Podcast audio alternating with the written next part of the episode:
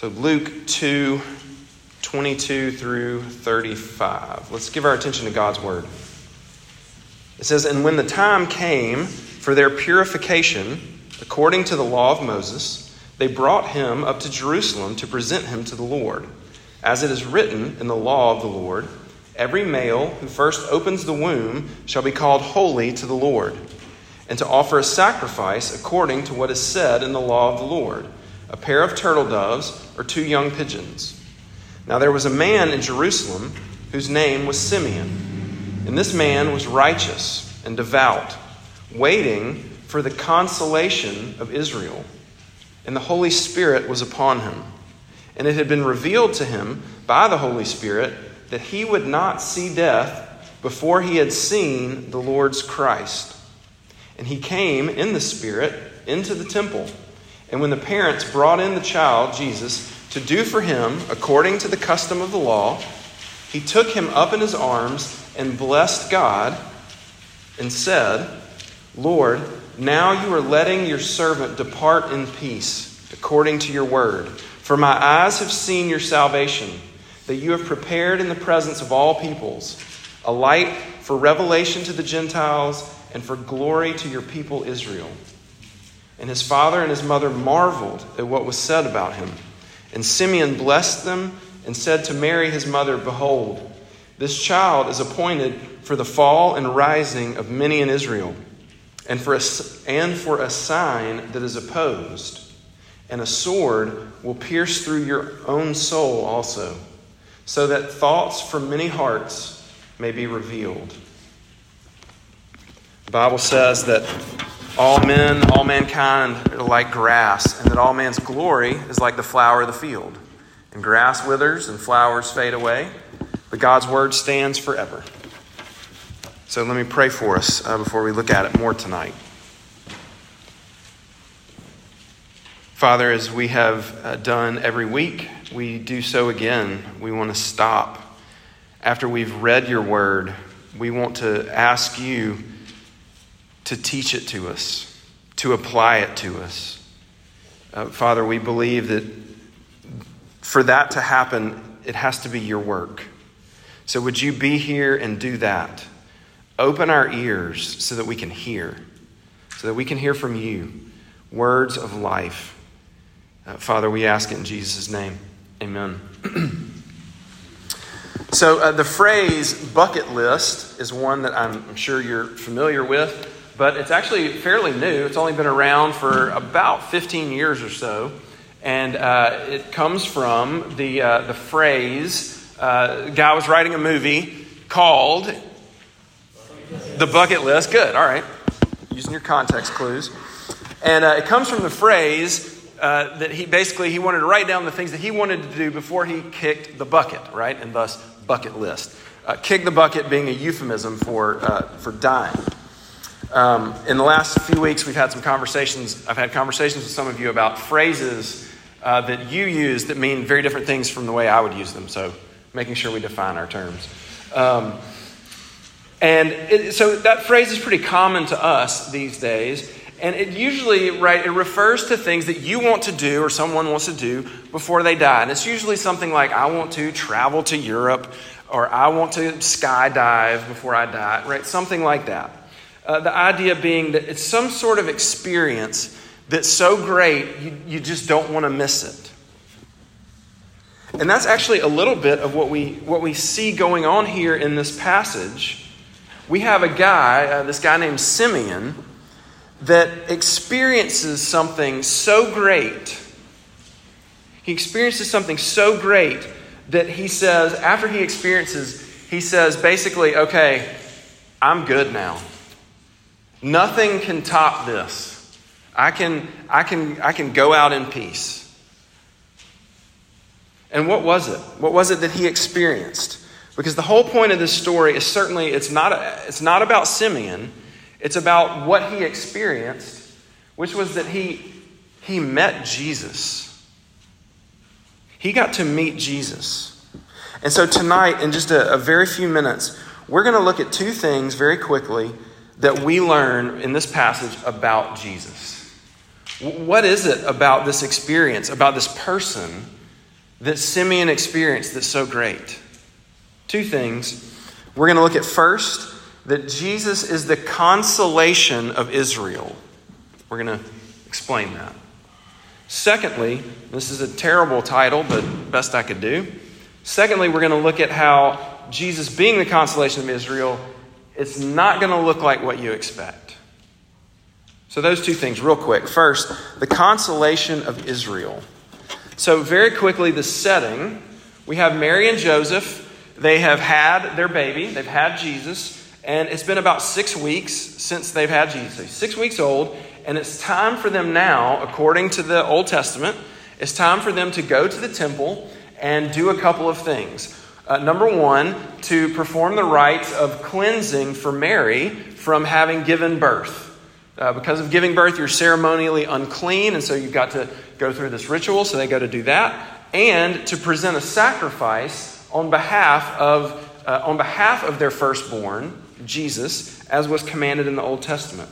So they go to do that, and they, they have this just really odd experience of this uh, stranger coming up to them, this guy that we uh, know as Simeon.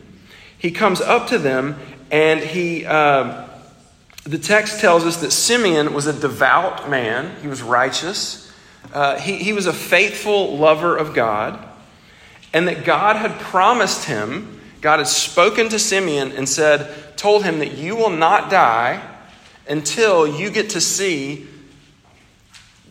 the Messiah, right? Basically, the great hero that I've been promising for hundreds of years. You're not going to die until you get to see him. And then the, the Holy Spirit leads him, you know, in some way, leads him to the temple this day that Mary and Joseph are bringing Jesus. And the Holy Spirit somehow speaks to him and says, That's him. And so he walks up and he uh, presumably asks, but he takes the baby, he, he, holds Jesus in his arms, and he's absolutely overcome by this experience. And he begins to pray, he just breaks out into praise. He praises God, and he says he can die in peace now. God's kept his word. And I want you to notice, uh, look in verse 25, notice how he describes Jesus, or we get the description of Jesus, that it says that Simeon has been waiting for the consolation of Israel. So, what in the world does that mean? Well, the, the Greek word is often uh, in the, uh, the Greek version of the Old Testament. The, that Greek word that we have, consolation, is often translated as something like comfort. And it's often the picture of comforting someone uh, that's uh, that's suffering in some way, that's lost a loved one, something like that. So it's the idea of, of comforting, of great comfort. Uh, there's a passage where it's Isaiah 66, verse 13. And it's a passage that's talking about the Messiah coming, and it uses this word, consolation, comfort. Uh, and it says this um, that as, uh, as one whom his mother comforts, God says, So I will comfort you. Like a mother comforts their child, so God will comfort his people. And what I want you to see in this first point is that is the picture of who and what Jesus is and what, he's come, what he came and is doing. As the consolation of Israel, uh, look, it's a scene that's happened so many times at our house, and no doubt in your house growing up. We can't even count it, right? One, especially when our kids were younger. Uh, one of our, you know, kid skins his knee, falls down the driveway, skins his knee. And what do we do, right? One of us runs over there and says, Get up, quick. No. You run over there and, and we scoop them up, right? You scoop up your kid and you hold them close and you say, what, they're, they're, you know, they're crying, they're, in, they're just uncons- inconsolable, seemingly. And what do you, you say? Hey, it's okay. It's okay. You're okay. You're okay. I'm here. I'm right here. It's, it's all going to be okay. Right? That's the picture. That's the picture of Jesus being the consolation. Uh, the overarching picture of what Jesus has come to do is that. He's come to make everything okay again. He's come to say to the world, I'm right here. It's going to be okay. I've come to fix all the brokenness. I've come to make it all better. It's a beautiful picture. And look, it's it's not just, and just is in a like big quotation mark. It's not just forgiving sins. Right? That's, that's an enormous deal. It, it is that, and it's everything else too. He's come to fix it all. And doesn't that sound good? Right? I know, I know that that's what everyone in this room, including myself, I know that's what every one of us wants, whether you're a Christian or not. Everybody wants to know that it's just that it's going to be okay. The bad stuff's going to get fixed. Because there's a lot of bad stuff, right? There's a lot of stuff that's not okay. Just in, right outside, right out there, there's so much violence in the world and, and sex trafficking and abuse and murder and right you could, we could go on and on and then you have things like uh, that, that aren't consciously evil right? Just the, the effects of the fall. Disease and death sickness natural disaster. And then there's all the, the stuff inside of us right? The terrible things that i think the terrible things that I do and that I say, the things I can't stop doing, the guilt, the worry, the fear.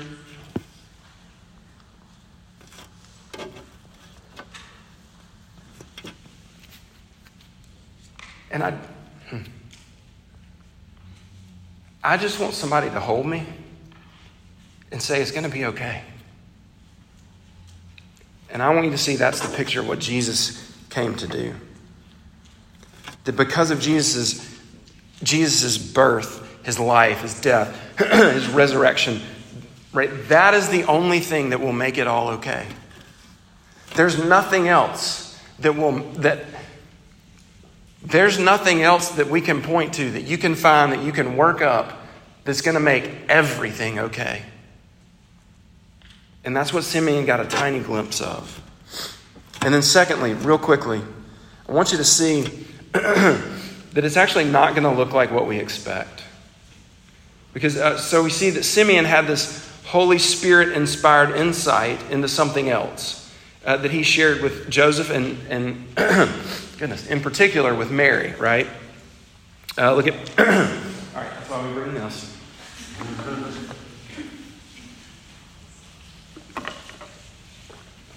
look at verse 34. Maybe it won't help. Sorry. Um, gosh. Verse 34 says, Behold, this child is appointed for the fall and rising of many in Israel, and for a sign that is opposed, and a sword will pierce through your own, your own soul also, so that the thoughts from many hearts may be revealed. What a weird thing to say, right? Such an odd thing to say. And I want you to think about this. So, Mary and Joseph, up to this point, we've read some of them tonight. They've heard a fair amount of things, of, of actually Holy Spirit inspired things about their baby, about Jesus. Um, they've heard things from, oh, angels, from family members like Elizabeth and Zachariah, and from random shepherds. And they've all been, and we're going to put this one in quotes, positive things, right? Things like uh, your baby is from God, born of the Holy Spirit, that He's come to save people from their sins, that He is. Um, uh, that he's going to be king forever on the throne of David, right? Those sorts of things. But now they hear something that's not so easy to hear. And it's basically, I think we could sum it up like this that there are going to be a lot of people that oppose your son. There are going to be a lot of people that oppose him, and it's going to be really difficult. And, and in so many ways, it's not going to look like what you think it's going to look like. And particularly for Mary, it's going to be painful. All right, so what's the deal with that? Look, it might seem terrible um, at first, but I want you to think about it for just a second with me. So, Mary is going to have, like, uh, what he's talking about particularly, right? Mary's going to have this experience, this horrendous experience of all sorts of people hating her son, but it's going to culminate in, in watching her son hang on a cross and experience unbelievable suffering. And she's going to be there watching it. And no doubt, right, as she experiences that, no doubt she's going to think, how does this make any sense? What in the world could make sense of this suffering? The suffering that he's going through, that I'm experiencing? Why in the world would this happen? But I want you to think about this. This is awesome. Almost certainly, the reason that we have this recorded in this passage is because Luke talked to Mary right? And she told him, which means she remembered it. So, in that moment, and we're, we're reading between the lines a little bit, but it means that in that moment, when she's experiencing that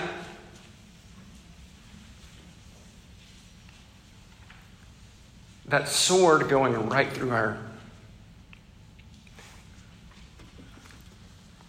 that at least she has some vague idea. What does that look like? I don't know. But she's got some sense of as, as unexplainable as this is,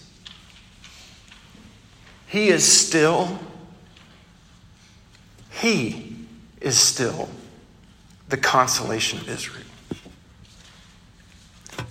Somehow, even though the sword is going through my soul, somehow he is the one that's going to make everything okay. Even this. And look, you and I, we have unbelievable benefit, right, of being able to know actually a lot more. That that that Jesus hanging on that cross, experiencing God's wrath, is actually exactly how he is the consolation of Israel, right? It was the very fact that he hung himself on that cross. Because what he did was he took all of the brokenness, all of the not okayness. He took it all on himself, all the sin, all of God's wrath for that sin, all the disease and the death and the dysfunction. He took it all on himself and he just wore it. And he did that so that he can look at us and say, I'm right here. It's going to be okay. Going to be okay because I took it. And look, if you trust Jesus, that means that you can read your experiences through that same reality. Because if we're honest, there's still a whole lot. Like if you're a believer here tonight, you might very well be thinking, okay, he's going to make everything. There's a lot not okay right now right? We get to do the same thing in, in a sense that Mary did. Because, quite frankly, it, it may not be okay before you die. Because losing people, it still hurts. Getting sick is still miserable. Doing the same things over and over again that we don't want to do, it's still awful. But if you trust Him, you, you and I can know that He's at work and that He's going to make it all okay. Because even if it's not okay in the here and now, you and I are actually still doing the same thing, which is waiting for a final consolation. Because Jesus is coming back again. Jesus is coming back. And let me end with Hebrews 9:28. It says, So Christ, having been offered once to bear the sins of many, will appear a second time, not to deal with sin, but to save those who are eagerly await, who are eagerly, goodness, who are eagerly waiting for him. Do you know the one that makes everything okay? Because he offers himself to you tonight. Let me pray for us. Father, thank you that you love us in such a way that you're able to look at us and say, You're going to make it okay. Every bit of it. And Lord Jesus, we thank you for that and we pray that you will come back soon. And we pray it in your name. Amen.